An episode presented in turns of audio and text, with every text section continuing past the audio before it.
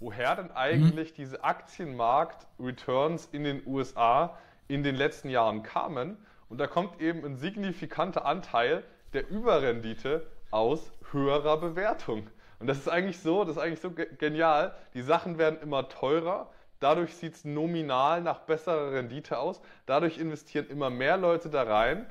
Ähm, ja, bis es dann halt nicht mehr mehr läuft. So, meine Lieben, hallo und herzlich willkommen zum ja, ersten, zur ersten Videosession des Jahres äh, 2024. Anton und ich sind am Start. Anton hat das Thema vorgeschlagen, deshalb gleich rüber nach Magdeburg. Moin, Anton. Ja, Grüße gehen gleich wieder zurück, Albert, in die Hansestadt Hamburg. Ähm, lass uns doch mal die heutige Ausblicks- und Rückblicksfolge mit dem klassischen Rückblick ähm, anfangen. Jetzt erstmal so, was das Allgemeine angeht, und dann können wir uns ja die einzelnen Strategien ansehen. Ähm, vor allem dann bei uns aus Sicht der Unkorreliertheit. War es denn alles so unkorreliert, wie wir es gerne gehabt hätten? Aber steig doch erstmal mit deinem allgemeinen Rückblick auf 2023 ein, Albert. Gut, der allgemeine Rückblick von mir ist eben unabhängig von den, von den Asset-Klassen so zwei Sachen, die mir irgendwie aufgefallen sind. Ähm, ich habe mich ja letztes Jahr auch immer verstärkt mit äh, Krypto beschäftigt und was mir da halt einfach aufgefallen ist, ist eben, dass diese Teams unglaublich ja, divers sind und verteilt sind über die ganze Welt, was also vor allem bedeutet, viele Asiaten, Ostasiaten, Inder, ähm, dann auch Südamerikaner, eine Menge Leute aus Afrika sind dabei. Und klar, ab und zu hast du auch einen angelsächsischen Namen dabei, aber eigentlich findet das Ganze doch so ziemlich ohne europäische und ganz besonders ähm, deutsche äh, Beteiligung statt, was die, die großen und interessanten äh, Projekte angeht. Also was da bei mir eben so hängen geblieben ist, ist eben das, wie gesagt, ähm, dass viele von den Weisheiten und von den Wahrheiten ja, die ich in der Schule gelernt habe, äh, dass da schon sehr viel über Bord gegangen ist und gerade auch dieses Thema Dominanz des Westens eigentlich immer weiter eben erodiert. Ich habe da noch ein weiteres Beispiel ja mitgebracht hier, den guten Keppel Infrastructure Trust, der letztes Jahr neun Prozent gemacht hat. Den habe ich ja äh, über dich auch äh, kennengelernt, den äh, haben wir ja auch, glaube ich, mal, mal besprochen sogar, ja so ein Infrastructure-Ding aus Singapur. Ähm, und ähm, was ich da halt einfach ganz besonders ähm, faszinierend finde, ist eben, klar, nicht nur, dass er 9% äh, äh, Barrendite, also Ausschüttungsrendite gebracht hat letztes Jahr, sondern eben, ja, zum einen, dass man den heutzutage eben einfach per Mausklick über die App einfach kaufen kann. Und das andere eben, ähm, dass Singapur ist ja letztendlich innerhalb äh, äh, einer Generation von einem bettelarmen Land mit, mit großen Problemen, ja, also eben ethnische Konflikte, kein Land, also Ackerland, wo sollen sie das haben, ja, äh, äh kaum Rohstoffe, Süßwasserversorgungsprobleme, ist ja wirklich zu einem der reichsten äh, äh, Staaten dieser Welt geschafft hat, was eben auch jetzt ganz punktuell ähm, auf dieses Narrativ einzahlt, Dominanz des Westens erodiert immer, immer mehr. Das ist so eines meiner großen Themen äh, gewesen, die irgendwie, wir kommen ja nachher noch auf ein paar Buchvorstellungen am Ende, die das auch nochmal unterstützen, äh, äh, was ich da jetzt da letztes Jahr irgendwie so für mich äh, als Erkenntnis äh, rausgezogen habe. Ja, das sind sehr spannende Punkte, Albert, die du jetzt direkt schon angesprochen hattest. Ähm, hm. Ich finde, für dich ist das natürlich auch irgendwie interessant, mit, mit, zwei, mit zwei Klicks den, den Infrastrukturfonds in Singapur, der dann selbst wieder global investiert, wieder zurück nach Deutschland ähm, investiert. Naja. Ähm, aber ich, ich muss auch sagen, äh, ich, mich fasziniert das selbst. Also CapTrader oder Interactive Brokers ist schon eine krasse Plattform. Du kannst dann in Singapur die Titel ordern und, und es ist auch in der Tat total faszinierend, wie weit entwickelt dieser junge Kapitalmarkt ist, was es dort alles gibt. Also ähm, Singapur hat sich ja tatsächlich in den letzten Jahrzehnten so ein bisschen zur Schweiz Asiens herauskristallisiert mit einem fast noch weiter entwickelteren Kapitalmarkt. Ähm, also das ist ja ein richtiger Fondshub geworden dort, auch für, auch für börsennotierte Immobilienfonds und so weiter.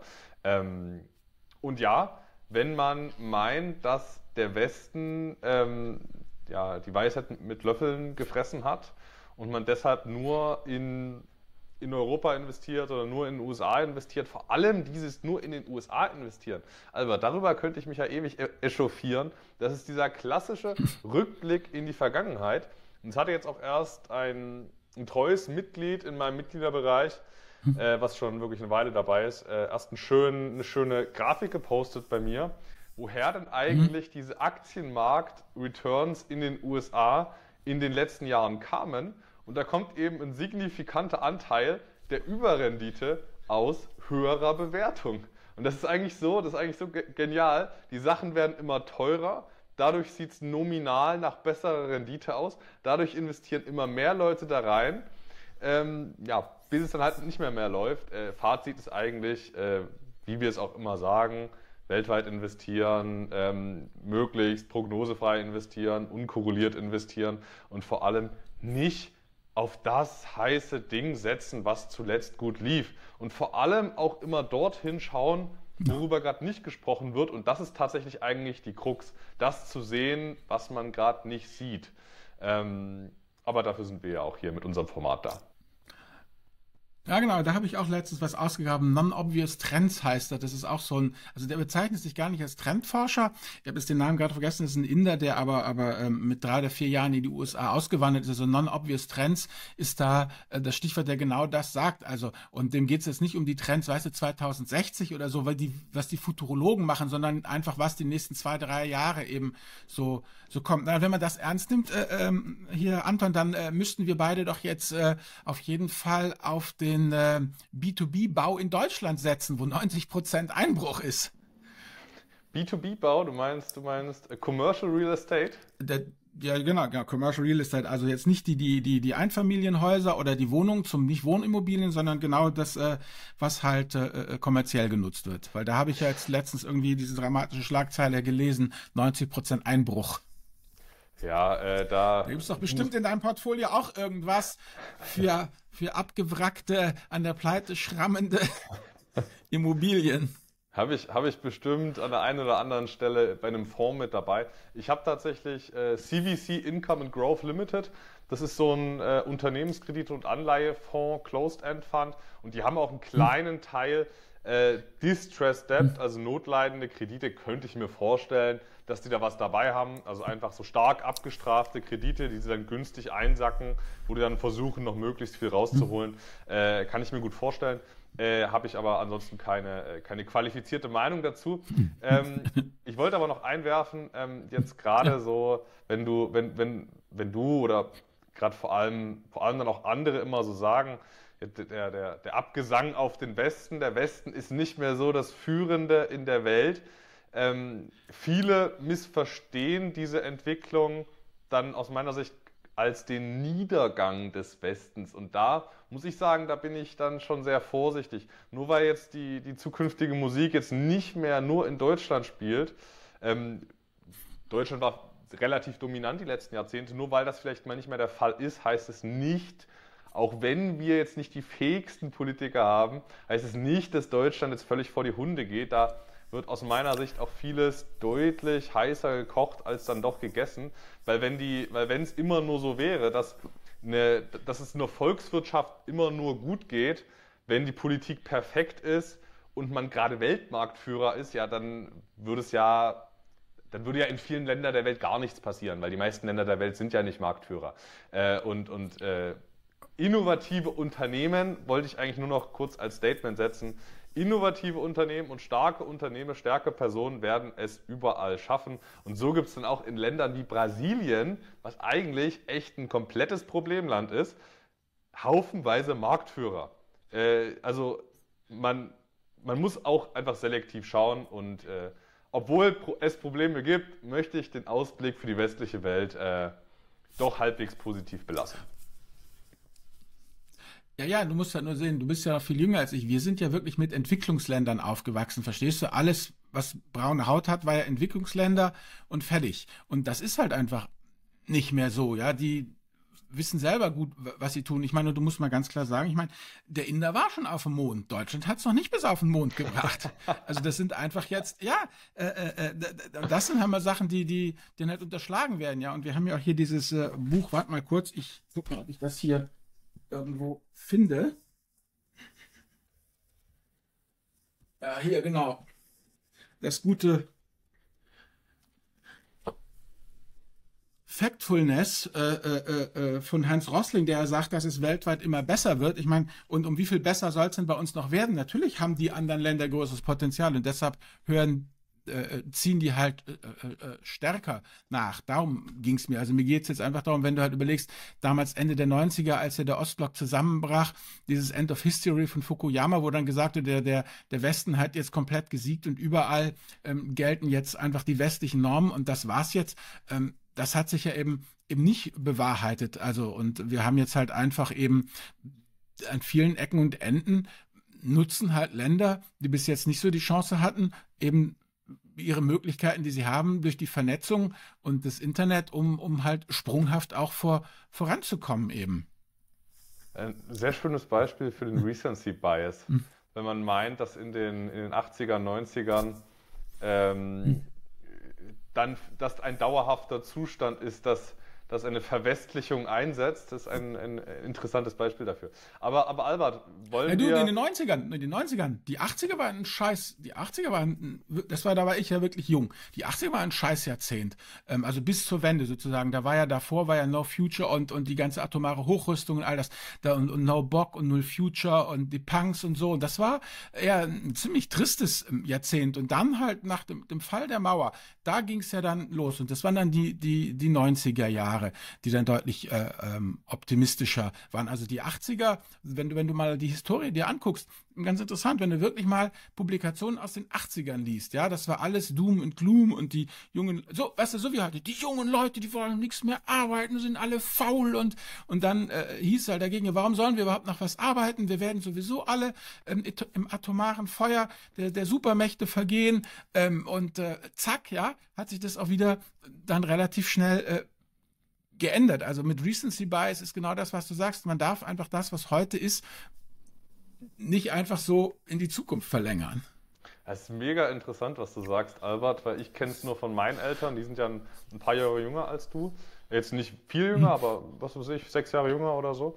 Ähm, und die erzählen mir halt sonst immer von 90ern und die haben immer nur gemeint, es war eine super genau. Zeit äh, irgendwie. Ja, war's ja auch. Haben sie ja recht. Diese spießigen Eltern, die dann aber erzählen, dass sie irgendwie auf Techno-Partys, Großraumdisco und alles Mögliche waren.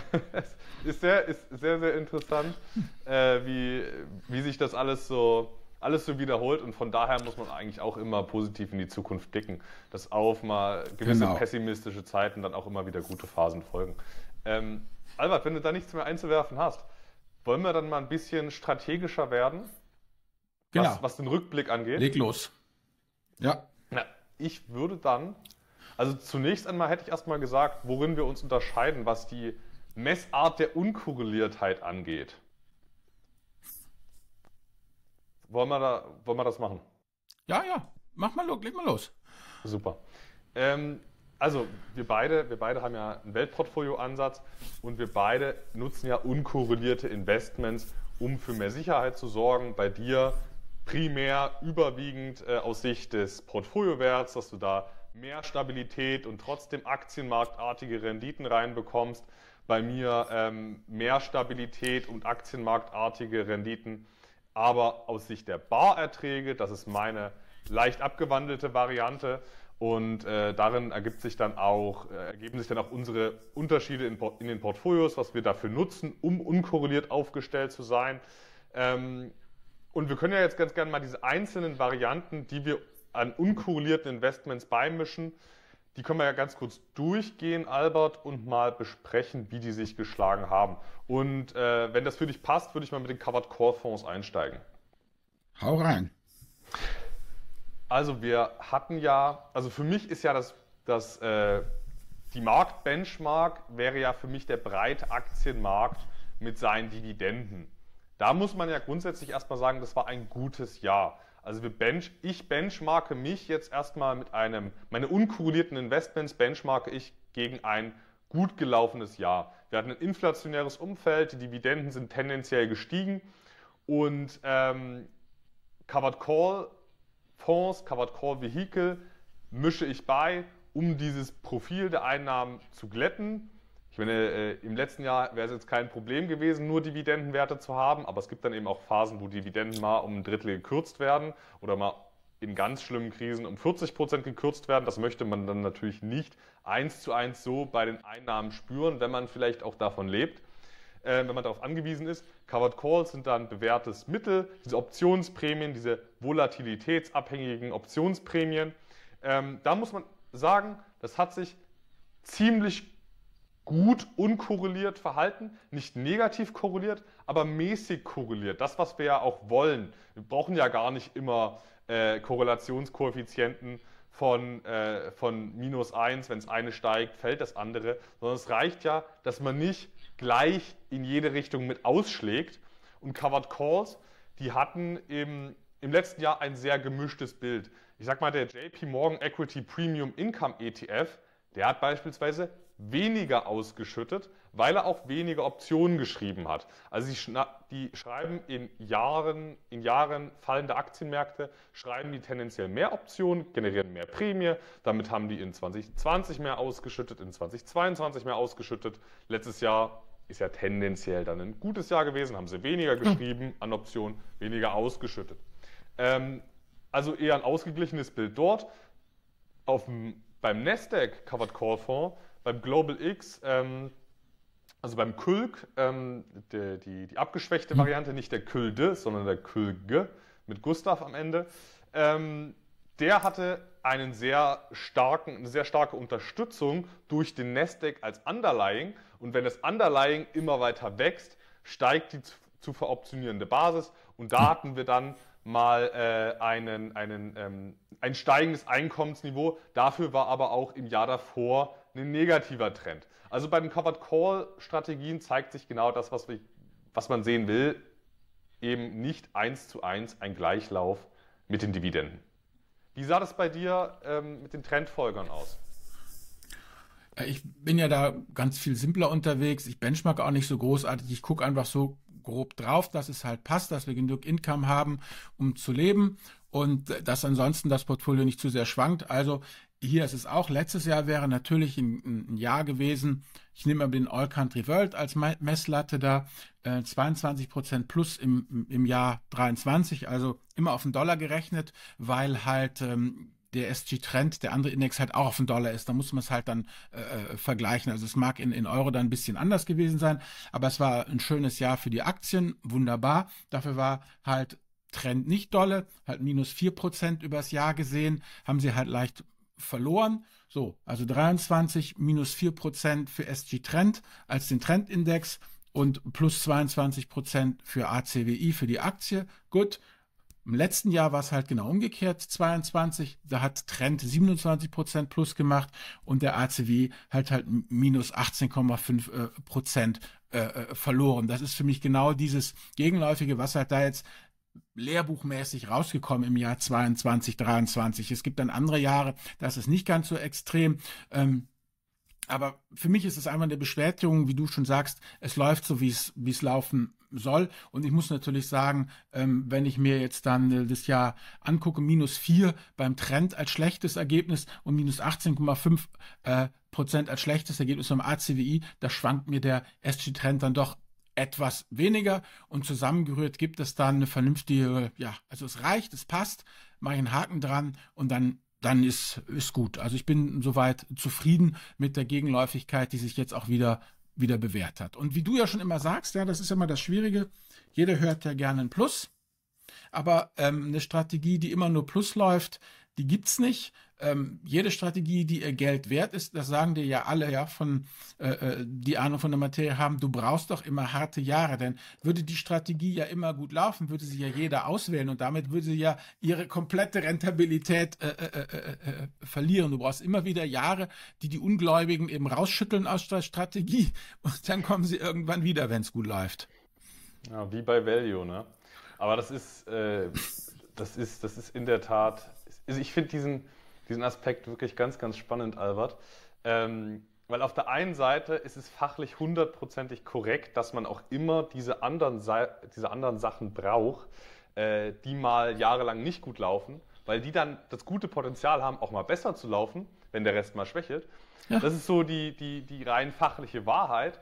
Auf der anderen Seite ist es irgendwie, ja, also ich habe gerade die letzten Monate echt so eine tiefe Erkenntnis gehabt, dass die Masse der Anleger dazu äh, nicht äh, bereit ist und wahrscheinlich dazu auch nicht bereit sein wird. Also unsere Zuschauerschaft, die ist ja so weit, äh, wer hier zuschaut, der hat das schon verstanden. Äh, aber die Masse der Anleger, die schaut halt wirklich nur nach dem aktuell heißesten Kram und ist auch nicht gewillt und auch emotional gar nicht in der Lage, es auszuhalten, wenn da mal zwei Jahre lang was schlecht läuft. Und ich sage, freut euch, dass jetzt gerade, äh, jetzt boomt ja gerade wieder alles, freut euch doch, dass ihr da irgendeine Krücke gerade im Depot habt, die nicht läuft, weil die, wenn ihr es klug gemacht habt und ihr ein vernünftiges Portfolio habt, dann hat diese Krücke ein solides Potenzial, dann auch mal wenigstens stabil zu sein, wenn der Rest abschmiert. Ähm, ja, aber ich würde das anders formulieren. Ich würde nicht sagen Krücke. Krücke taugt ja nichts. Nein, dann das ist, ihr habt etwas im Depot, das sozusagen bei dem herrschenden Regime nicht reüssiert. Weißt du, es ist wie bei uns im, im, im, äh, äh in, in Nor, äh, hier im Wattenmeer, ja?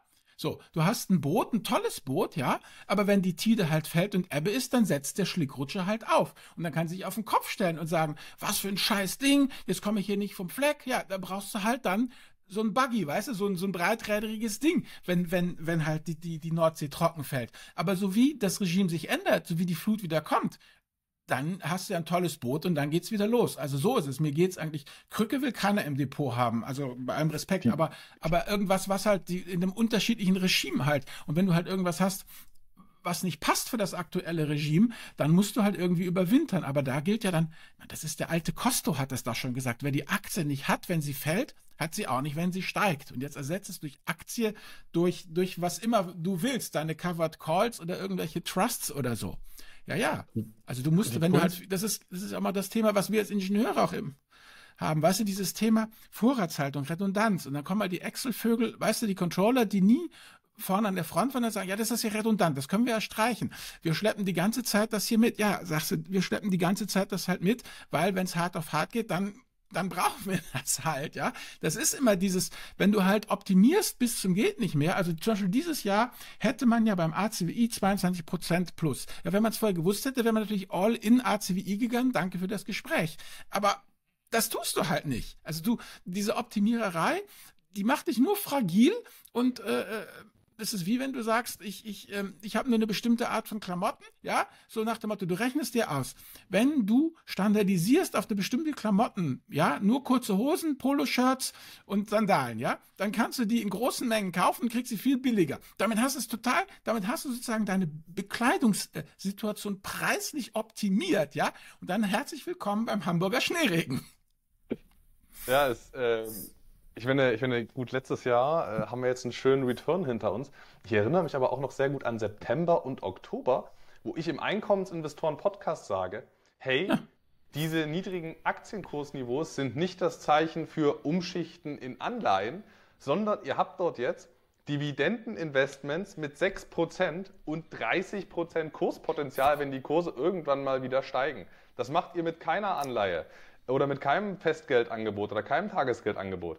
Aber das ist eben, die Fähigkeit ist es halt, das große Ganze zu sehen, um da mal einen Strich drunter zu ziehen, das große Ganze sehen und nicht die einzelnen Zeilen, also nicht zu erwarten, dass jede Zeile immer performt. Das ist, denke ich, das, das Wichtige. Ich habe noch mal eine Frage an dich, Albert. Ähm, was heißt denn das bei dir, wenn du, wenn du auf der einen Seite SG Trend im Plus hast und Kurs mal Minus und umgekehrt? Was heißt denn das unterm Strich?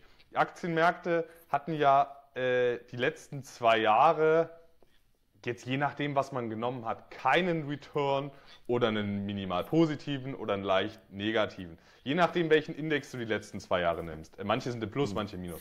Äh, wie sieht denn das bei dir aus? Ist das ungefähr dasselbe, bloß mit weniger Wohler? Oder bist du da sogar im Plus durch Rebalancierungen? Also ich mache da wenig Rebalancing, weil es eigentlich auch nicht nötig ist. Ich habe ja dieses schlampige Rebalancing, weißt du, äh, äh, äh, plus minus äh, 5% oder so. Also das hält sich ganz gut in die Waage. Ich bin da auch zu faul zu, weil im nächsten Jahr gleicht es sich dann doch wieder aus, ja. Und für mich ist einfach, für mich geht es einfach, wir machen das ein bisschen anders.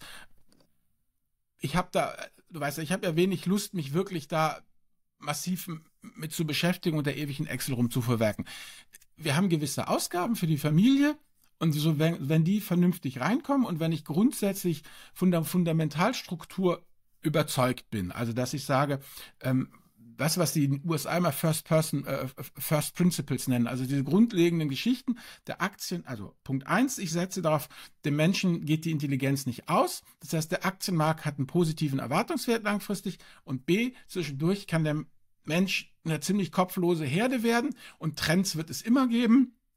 Und deshalb ist auch das Thema Trendfolge psychologisch valide begründet. Also da habe ich zwei in meinen Augen valide Annahmen. Ne? Und mehr Prognosen brauche ich nicht. Und das rühre ich dann zusammen und dann lasse ich es laufen. Und dann habe ich die Flughöhe so, dass wir unser Leben und unsere Altersvorsorge optimistisch in die Zukunft schauen können, dass es soweit reicht. Und ob ich jetzt dann irgendwie irgendeinen Benchmark noch schlage oder peng, das ist mir einfach vollkommen Latte, weißt du? Dann haben wir halt noch eben ein paar Ausschütter dabei, was wir dann auch dann äh, hier besprechen im, äh, in unserem Podcast. Und dann kommen dann noch 2,50 Euro darum. Und solange das alles langfristig dicht hält und wir mit begründetem Optimismus davon ausgehen können, dass wir das Ziel nicht arm sterben erreichen, sind mir jegliche Benchmarks vollkommen Latte. Äh, ich, mir ging es jetzt auch weniger um ein Benchmarken, weil das ja, wie du schon sagst, mhm. Albert, überhaupt keinen Sinn macht, jetzt ein reiner Performance-Vergleich, weil ihr seid ja auch in einer völlig anderen, also ihr, ihr seid ja in der nicht arm sterben Lebensphase, in der möglichst gut erhalten und möglichst gut Lebensstandard halten, ausbauen, wie auch immer Phase. Ähm, ja, genau. aber, äh, aber kannst du das irgendwie beziffern, wie ihr, wie ihr Drawdown technisch gegen irgendwas anderes gelaufen seid? Oder weißt du nur, dass es weniger Drawdown Nein. war? Also ich kann dir sagen, wir sind Drawdown technisch so gelaufen, dass sich das alles mit einem guten Rum schön trinken lässt. Also fast Fertig. kein Drawdown. Also wenig Drawdown, alles wunderbar. Und, und ich bin ja, du musst auch sehen, guck mal, ich mache das jetzt seit einem Vierteljahrhundert. Ja, ich habe die Dotcom-Krise voll miterlebt als junger Mann. Und dann haben wir hier 2008 den Riesencrash mitgemacht, Corona. Und ich habe so viel mitgemacht, das ist mir, weißt du, ich, ich will halt weniger Schwankungen haben und weil ich halt auch einfach denke, Zinseszinseffekt, das ist langfristig, weißt du selber, was äh, 50 Prozent fällt, muss 100 Prozent steigen. Also aus den einfach auch finanzmathematischen Gründen ähm, hätte ich halt gerne weniger Volatilität, aber ansonsten, ja, wie soll ich sagen, wir sind da beide ziemlich abgehärtet, guck mal, und ähm, wie soll ich sagen, was sind denn auch, ich meine, was sind 20 Prozent, mal ganz ohne Scheiß, was sind 20 Prozent Kursverlust, ja, gegen die Tatsache, wenn die Tochter um vier Uhr in der Nacht immer noch nicht von der Party zurück ist und du nicht weißt, wo sie steckt. Weißt du, nein, das ist, klingt jetzt so albern, was hat das jetzt mit Finanzen? Aber das sind halt die Dinge, die, die mich im Leben mehr beschäftigt haben als irgendwelche Drawdowns. Ja, ja gut, aber ich sag also, mal so, jetzt hast, jetzt hast du wenig Drawdown und hoffentlich keine Sorgen um die Tochter. Nein, die Töchter Strategie. sind ja jetzt alle sind ja alle jetzt selbstständig und gut verräumt und äh, wie soll ich sagen, äh, spitzenmäßig unterwegs. Und da gilt natürlich auch, was ich nicht weiß, macht mich nicht heiß, ja. Alles, also das passt alles. So. Okay. Ähm, Aber das, ist ja, das ist auch das Ziel des Ganzen. Dass man, ja, man, man, muss ja am Ende entspannt schlafen. Das ist ja, das ist tatsächlich ja, genau. das, äh, das, Ziel.